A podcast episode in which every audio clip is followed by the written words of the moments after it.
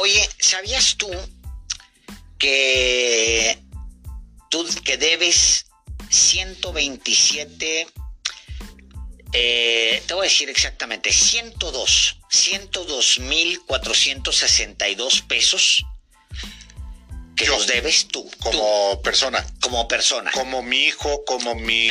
bueno, eso es aparte. como- no, no, eso es Solamente yo. tú. Solamente. ¿Cuántos son ustedes en la, en la familia? Son cuatro, ¿no? La familia, papá, mamá y dos hijos. Bueno, son cuatro. Entonces, ustedes deben 400, 408 mil, 408 mil pesos, poco más de 408 mil pesos solamente, solamente de Fobaproa y los vas a estar pagando, Álvaro. Tus hijos lo van a estar pagando, tú lo vas a estar pagando. Obviamente las aportaciones que tú haces a veces van a ser mayores o menores del promedio, dependiendo también de cuánto ingreso tengas, pero de que los vas a pagar, Álvaro, los vas a pagar. De hecho, los has venido pagando. Justamente eso iba a decir. O sea, además de los que ya he pagado desde el 12 de diciembre de 1998. Es decir, hace exactamente 24 años Así es. que Que estás cada pagando. mexicano que yo he estado pagando anualmente Sí. una cantidad, Así es. no solamente yo, No, no, no. Has estado pagando, pague, pague, pague, pague, y sigues abonando y sigues abonando y vas a seguir pagando los siguientes años y tus hijos van a pero seguir ¿por qué, pagando. Alejandro? bueno, si yo no, si yo no, yo lo que lo que debo lo pago, pero porque lo firmé. Ah, no, ¿Y bueno, esto? no, esto no, esto lo firmó Ernesto Cedillo Ponce de León por ti. Déjame te cuento esto porque te va a hacer ya sentido y te vas a acordar perfectamente. Ernesto Cedillo Ponce de León decidió un día, siendo presidente, que todas las deudas que tenían los banqueros los, y, y adentro de la banca, todos los grandes corporativos, empresas muy cercanas como siempre al poder, al PRI eh, en ese momento, pero también a los gobernadores, a todos los poderes muy cercanos, por el PRI go- gobernaba y tenía el poder absoluto en ese, en ese tiempo, todas esas deudas terminaron en manos de la, de la banca y, y el sistema en realidad bancario estaba realmente podrido por dentro eh, cuando nos cae una crisis, que, es la crisis que provoca, que provoca las políticas económicas de Carlos Salinas de Gortari, que seguramente te sonará. Bueno, pues las, la- las políticas económicas de Carlos Salinas de Gortari, el endeudamiento en instrumentos eh, de gobierno con extranjeros, eh, provoca una inestabilidad que se tiene, que, que nos lleva a una gran crisis en los años mm, finales de, 90 y- de 94, empieza 95 y 96. Bueno, entra el país en crisis porque los banqueros no han generado las reservas, lo que se conoce como reservas preventivas, para respaldar por cada preso que prestas a tu compadre, a las empresas que quieras, a los que te gusten, eh, generar un peso de respaldo por cada peso. Entonces de repente nos agarra una crisis y Ernesto Cedillo decide, con ayuda del PAN, con ayuda del PRI, que todas las deudas de los banqueros las iba a pagar Álvaro Delgado y su familia Alejandro Páez, por supuesto, y su familia, ustedes y su familia las van a pagar y las van a seguir pagando. Es un billón, Álvaro, déjame te doy el dato al cierre, a diciembre del 2021. Es un billón. 40 mil 507 millones de pesos que tenemos que pagar a la banca internacional debido a que esa deuda que estaba adentro de la, de la panza de los banqueros, pues la asumimos nosotros sin que nadie nos preguntara. Simplemente los diputados que, que hacían mayoría PAN y PRI en ese momento, pues aprobaron ese endeudamiento. ¿Por qué sacó, por qué sacó esto? Bueno, porque todo lo que pueda decir o no pueda decir Ernesto Cedillo con respecto a ti y a mí, pues nos concierne. O sea, lo que él vaya y diga en el extranjero sobre ti, sobre mí, sobre el estado de la economía o de la democracia mexicana, a ti y a mí nos concierne. Lo menos que podemos hacer es discutirle a este hombre que está dando recetas en el extranjero de cómo administrar un país. Lo menos que podemos decir es, óyeme, pues estamos endeudados por tu culpa. ¿Con qué cara vas, vas a dar recetas a otro, a, otro país? ¿Con qué cara abres la boca?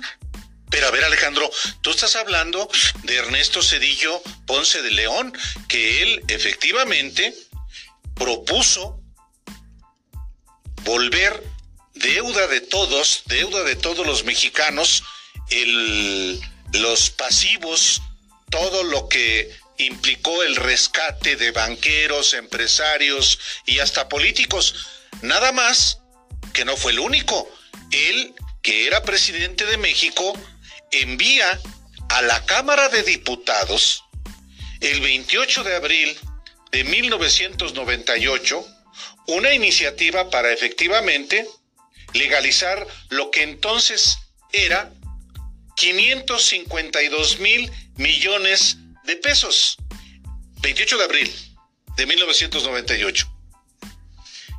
Y entonces, sin que se hicieran las, las, auditorías, sin que hubiera deslinde de responsabilidades de los que abusaron eh, en ese rescate bancario, sin que hubiera, por supuesto, castigo a los responsables de los que abusaron y, que y los que dejaron abusar, es decir, los funcionarios del gobierno de Ernesto Cedillo, sin que, sin nada más que el compromiso con un individuo, todo ese rescate bancario fue convertido en deuda pública la noche del 12 de diciembre de 1998.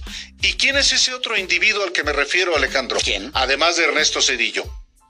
Felipe Calderón, quien era el presidente del PAN cuando se votó en la Cámara de Diputados ese 12 de diciembre del 98 y uno el coordinador de la bancada del PAN que hizo mayoría con el PRI era Carlos Medina Plasencia.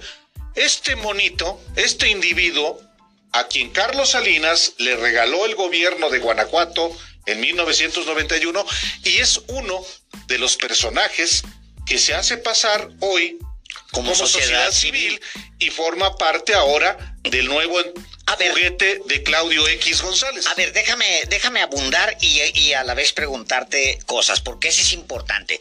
Mientras, a ver si Luis nos consigue, porque Álvaro acaba de recordarnos justamente que Carlos Medina Plasencia aparece en esa fotografía reciente en la Cámara en el de Poliforum Cultural en el, Es correcto, en el, pues en el Poliforum, en el Poliforum, donde se presentó justamente esta... Unimos se llama el nuevo juguete de Claudio el nuevo, eh, Es correcto, que se supone que es este de la sociedad civil. Y yo creo que vale la pena, con, eh, eh, pero te voy a preguntar sobre eso y antes voy a agregar, ¿por qué es que había una, un bolsón así tan grande de deuda? En manos del gobierno y el gobierno muy preocupado en qué hacer con eso. Bueno, porque los, em, los banqueros le pusieron montos totales en la mano. Ahí está la foto. a ver, ese, ¿cuál es? El que está exactamente atrás lo cubre parcialmente justamente Claudia X González. ya apenas Ahí se ven los ojos, Álvaro.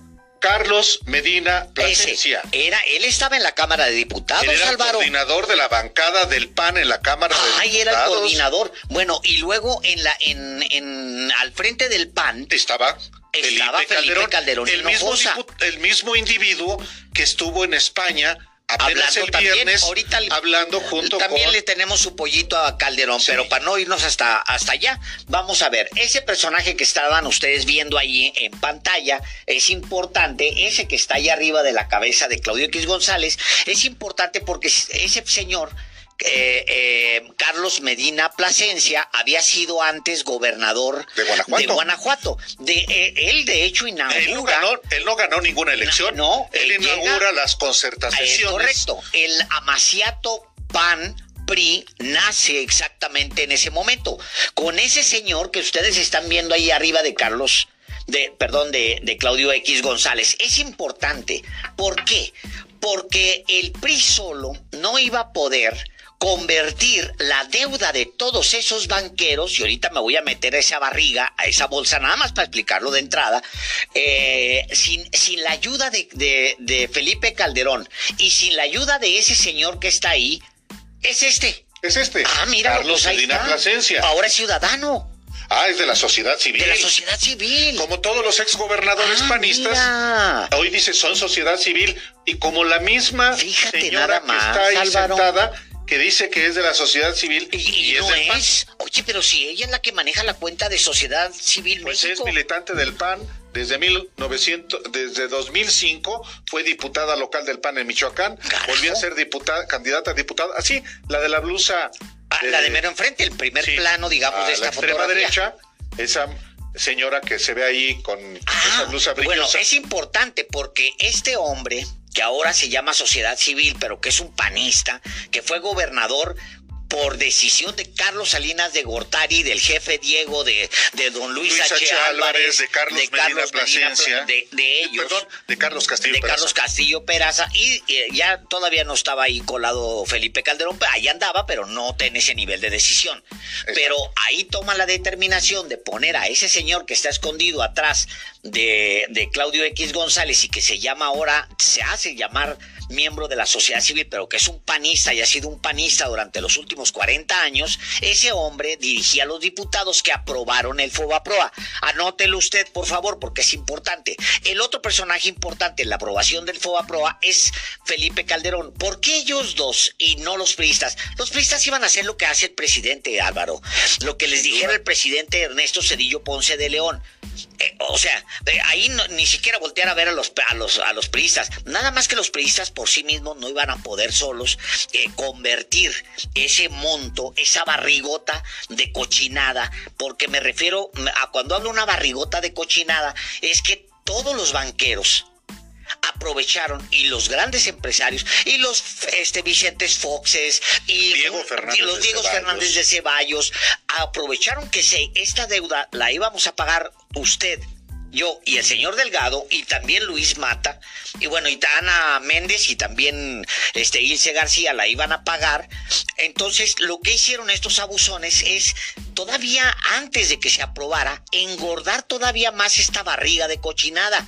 La barriga de cochinada que ustedes y nosotros nos estamos comiendo todos los días con nuestros impuestos esa barriga de cochinada se fue se le fue metiendo más deuda y más deuda y más deuda de políticos de empresarios de gente inmoral de la élite de México metiéndole y metiéndole dinero hasta que se formó ese bolsón. Todo ese bolsón, ahorita que decía Álvaro Delgado, no fue revisado porque nunca se le hizo una auditoría.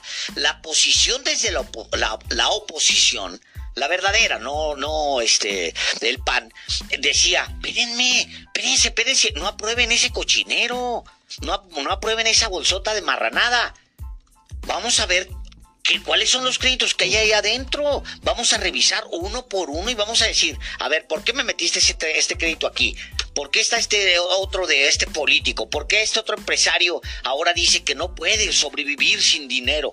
¿Sabes qué es, qué es esa bolsota, Álvaro? La bolsa de los que están acostumbrados de que papá gobierno le resuelva todo. La élite. Entonces toda esta élite, ese 12 de diciembre que hace alusión el señor Delgado, se convierte en deuda suya, mía, de Álvaro Delgado y hasta que la paguemos es muy probable que nos estemos casi 40 años pagándola, Álvaro. Mira, es importante porque son un billón 40 mil 507 millones de pesos. ¿Cuántos trenes mayas podríamos construir con eso?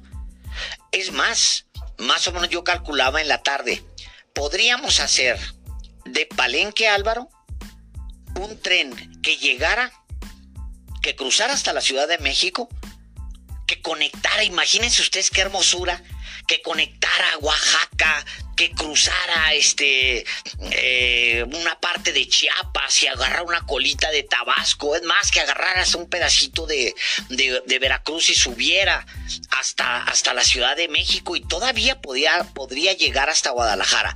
De ese tamaño, un gran, pero gran, gran tren. Eso significa eso. O sea, Fobaproa, Fobaproa, Fobaproa. Bueno, el Fobaproa significa dinero que no podemos invertir en infraestructura, punto. Así, de sencillo. Y es importante porque hoy hay muchos que conocen tanto sobre deuda, Álvaro Delgado. Ahora se habla tanto de, eh, cuando se le menciona a Ernesto Cedillo, hay gente que, que habla de tanto de la deuda. Les voy a enseñar la deuda, cómo se ve. La deuda según el Banco de México, porque circulan un montón de gráficos y un montón de... Esto es sin Fobaproa. Les voy a mostrar a ustedes cómo es la evolución de la deuda, porque ahora mismo hay un debate con respecto que lo primero que sale uno a decir es que yo mismo salí y dije, oigan, ¿por qué no estuvo el viernes? Estuvo el señor Delgado aquí, me, dio chance de ir a ver a Juan Manuel Serrat y se lo agradezco, pero vi que estaba la discusión con lo de Cedillo, Álvaro. Y entonces tuiteé dije, oigan, pues este, ¿qué onda con este señor descarado, sinvergüenza, cínico, hablando de, de recetas de economía, alguien que fue capaz de endeudar a México de esa manera. Les voy a mostrar la deuda, porque inmediatamente me contestaron con que sí, pero López ya endeudó para cinco mil generaciones. Es, es mentira, es mentira, les encanta decir cosas que no comprueban. Ese es el gráfico, Álvaro, de la deuda y ese es el gráfico. A ver, tengo que hacerme más chiquito, Luis, ¿verdad? A ver, me voy a hacer más chiquito. Ah, bueno, aquí, aquí, y, sirve que ven ustedes cuál es la fuente para que no, para que ustedes también eh, eh, alimenten su optimismo. La fuente, estoy entrando al Banco Mundial, bancomundial.org, y esta es una contabilidad que hace el Banco Mundial .org, es decir, la institución que presta el dinero. A eso no los engaña ni Álvaro, ni yo, ni nadie. Ahí está.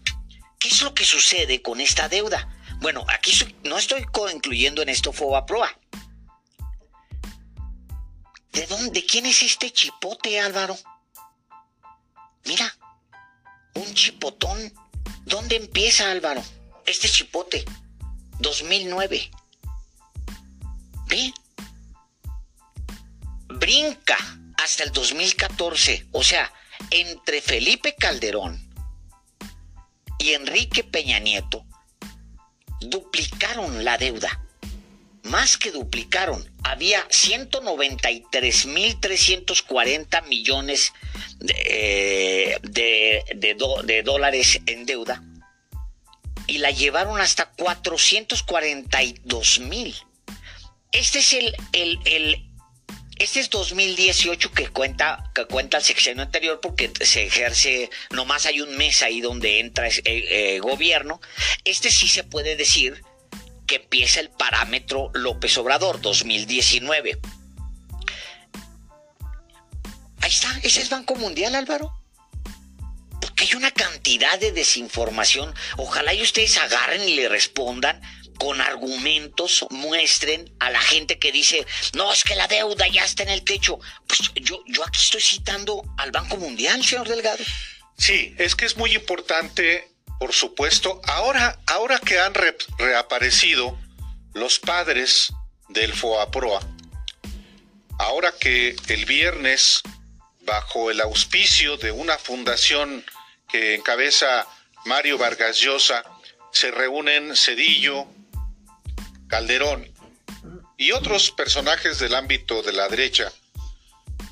Y obviamente, después de que hablan de que la inminente muerte de la democracia mexicana y de cómo el populismo es el gran peligro que enfrenta América Latina y sobre todo México, es importante tener datos, tener información de, por ejemplo, el endeudamiento comienza hoy los periodistas hablando efectivamente de ese momento en el que los, eh, el rescate de banqueros, de empresarios y también de políticos, uno de los políticos rescatados fue, por ejemplo, Roberto Madrazo, el dueño de Latinos. Y era, era candidato a gobernador de Tabasco y por supuesto que gastó, despilfarró el equivalente a 72 millones de pesos, parte de cuyos recursos venían de Carlos Cabal Peniche, el dueño de Banco Unión. Y esos dinero que jamás fue devuelto a banco, pues obviamente fue absorbido por el FOAPROA. Dinero que también le tocó a la campaña de Ernesto Cedillo en 1994. Pero es importante tener precisión de los tiempos, de los momentos, de los personajes. Y ese es, está acreditadísimo como el 12 de diciembre del 98 pactan, aprueban en la Cámara de Diputados por 360 eh, y 325 votos a favor de priistas, de panistas y de una independiente, Carolina O'Farrill, me acuerdo perfectamente, convertir en deuda pública las deudas privadas que se fueron a la panza del FOAPROA. Y sí, Cedillo lo propuso y Felipe Calderón como presidente del PAN lo avaló y el coordinador de los diputados del PAN, que era Carlos Medina Plasencia, lo aprobaron. ¿Quién era el coordinador de los diputados del PRI? Ernesto eh, Núñez, que fue, perdón, este eh, Arturo Núñez, que fue luego gobernador de Tabasco por el PRD. Por cierto, el presidente del PRD en aquel momento era Andrés Manuel López Obrador y él se opuso al acuerdo de Calderón con Ernesto Cedillo. Hubo inclusive una consulta convocada por López Obrador para preguntarle a la gente que si estaba de acuerdo en avalar ese atraco sin que hubiera una investigación. Por cierto, Alejandro, hace rato dije que no hubo auditorías. Hubo una. La hizo un experto extranjero, Michael McKay. Ah, McKay, nada más, correcto. Nada más que el resultado completo de las auditorías se les camoteó también a los mexicanos por capricho, por decisión del PRI, del PAN, obviamente de Ernesto Cedillo y de Felipe Calderón. Se requerían claves para ingresar a la auditoría practicada por Michael McKay y se hicieron perdedizas. Todavía en el debate del 2000, entre Francisco Labastida, Vicente Fox, se comprometieron a que hubiera las, las, las claves para ingresar a la auditoría de McKay, se hicieron tontos, como se hicieron tontos en aquel momento con el Pemex Gay. Pero concluyo, hubo esa noche del 11 de diciembre de del 12 de diciembre de 1998 este atraco. López Obrador escribió un libro inclusive al respecto. Se llama Foaproa Expediente Abierto. Incluye o incluía en aquel momento un disco compacto con las actas del comité eh, de validación de los créditos que se iban al Fondo Bancario de Protección al Ahorro, el FOAPROA, y que pues incluía grandes empresarios o incluían los autopréstamos. Un banquero, sobre todo los amigos de Carlos Salinas y de Ernesto Cedillo, le otorgaban un crédito de mil millones de pesos a un amigo empresario y ese amigo, este, o a otro banco, Alejandro, se cruzaban créditos banqueros con banqueros. ¿Qué pasó con todos esos recursos? Los estamos pagando nosotros. Para quien no sabe la dimensión de lo que es el FOAPROA, por eso es bueno recordar que ya pagamos casi tres, más de tres, tres billones de pesos, tres mil billones de pesos, y la deuda sigue siendo todavía mucho mayor de lo que se avaló entonces, Así Es. Así es. o sea, hemos pagado durante más de 20 años puros intereses, Álvaro. Puros intereses. ya superamos el monto tres, cuatro veces y seguimos pagándola. Y la vamos a seguir pagando usted, yo, el señor Delgado y ya dijimos todos los demás. Por eso, pues sí, este. Me dijo yo, yo dije, bueno, ¿qué, ¿Qué se volvió imbécil? Bueno, de por sí es imbécil Twitter, pero ¿qué se volvió imbécil Twitter? ¿Qué no saben quién es, quién es Ernesto Cedillo? Sí, ¿Cómo le pueden aplaudir lo que está diciendo? ¿Y sabes por qué le aplauden, Álvaro? Por el odio. Y por la ignorancia, Alejandro, también. Y odio, Álvaro. No, no, no. Porque hay muchos que saben que son opinadores profesionales, ah, ah, ah. que es una, un grupo de, de mentirosos, convulsivos, que les encanta. O sea, leí por ahí a alguien, uno de ellos que era, que es así como, híjole, que dijo, Ernesto Cedillo recibió un país en crisis y entregó una nación bollante y democrática. ¿Qué? Dije yo, ¿cómo? O sea, él provocó una crisis, endeudó al país y luego no tuvo más opción que negociar una transición hacia lo mismo, es decir, hacia Vicente Fox. Pues sí. O sea, mira, pero en buena medida, Alejandro. Manera de distorsionar. Exactamente. La alternancia del 2000 en 1998. La negociación del FOAPROA se da en el contexto de las negociaciones no solamente para ese eh, para el presupuesto del, del 99, no, se pacta la entrega del poder al PAN Obviamente, para hacer exactamente lo mismo. ¿Quién, ¿Quién, es uno de los porristas para legalizar el FOAPRO, Alejandro? No es solamente Felipe Calderón, ni es Carlos Medina Plasencia. Otro muy importante es Vicente Fox, que ya para entonces andaba recorriendo el país para la presidencia de la República. Y un negociador fundamental es Diego Fernández de Ceballos otra vez, así como con Salinas. En aquel momento había un pleito de Ernesto Cedillo con Carlos Salinas, pleito en la cúpula, pero que a la hora de ponerse de acuerdo para este tipo de asuntos, eso era irrelevante. Pero en buena medida la alternancia del 2000 se pacta el 12 de diciembre, cuando se aprueba, del 98, cuando se aprueba el FOAPROA, Alejandro. Y, pues por supuesto, Hoy hay en Morena quienes aprobaron como priistas la, el FOAPROA. Claro, nada menos que Ignacio Mier, el diputado, el coordinador de los diputados federales de Morena, era diputado del PRI en 1998 y avaló el FOAPROA. Sería interesante que explicara las circunstancias, porque luego se van, se van eh, robaleando y como que, como que nadie se acuerda, o esos como tú lo señalas, Alejandro, que hoy, eh, cegados por el odio, hablan efectivamente de cómo el Cedillo salvó a la nación. Pues sí, de una crisis que él es propició.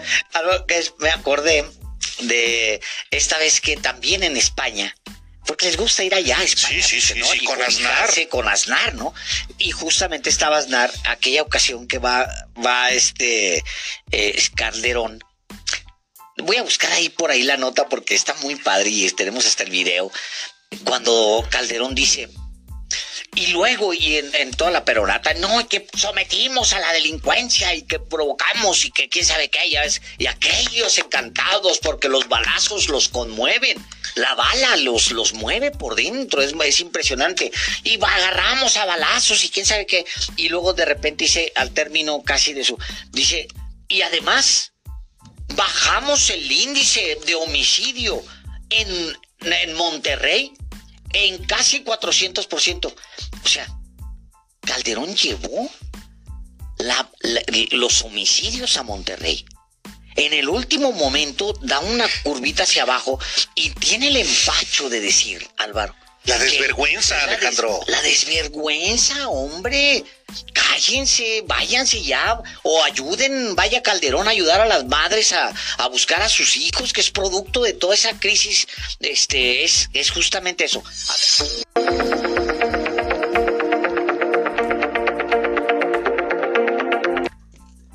Qué mejor manera que empezar con esa pues, magistral explicación de los periodistas Álvaro Delgado y Alejandro Paez en todo esto que tiene que ver con el FOAPROA y lo que, bueno, en su momento salieron a decir Ernesto Cedillo y Felipe Calderón, quienes no tienen vergüenza, eh, que ya lo habíamos platicado en otro episodio, Pero cómo esto del Fobaproa se orquesta desde el 28 de abril de 1998, que es cuando Cedillo manda esa iniciativa al Pleno, a la Cámara de Diputados y Senadores, y para el 12 de diciembre de ese mismo año es aprobada y obviamente participa Calderón y una serie de diputados y senadores que están apoyando este atraco masivo en el que una deuda privada se convierte en deuda pública que en la actualidad la seguimos pagando y vamos a seguir pagando durante muchos años, gracias a que estos nefastos pues se dieron a la tarea de, de complacer a sus amigos, a sus empresarios,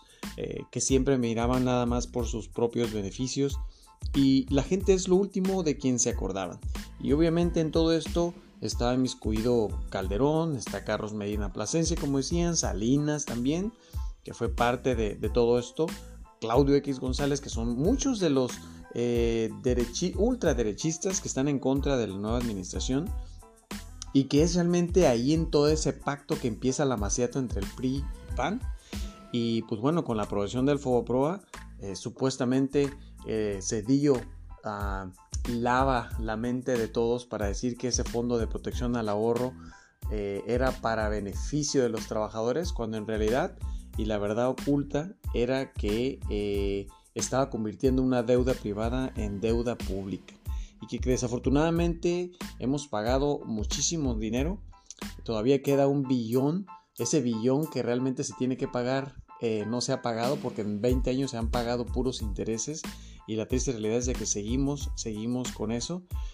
Y pues bueno, ninguno de estos nefastos tiene la cara, tiene el valor, tiene la vergüenza de aceptar sus errores y pues salen con esa doble moral a dar sus discursos de que la democracia está en riesgo, que se va a caer, que en los últimos 10 años, este, dice Cedillo, que la, el populismo es un peligro para la democracia y una sarta de cosas tan este, inverosímiles que nadie, nadie les cree.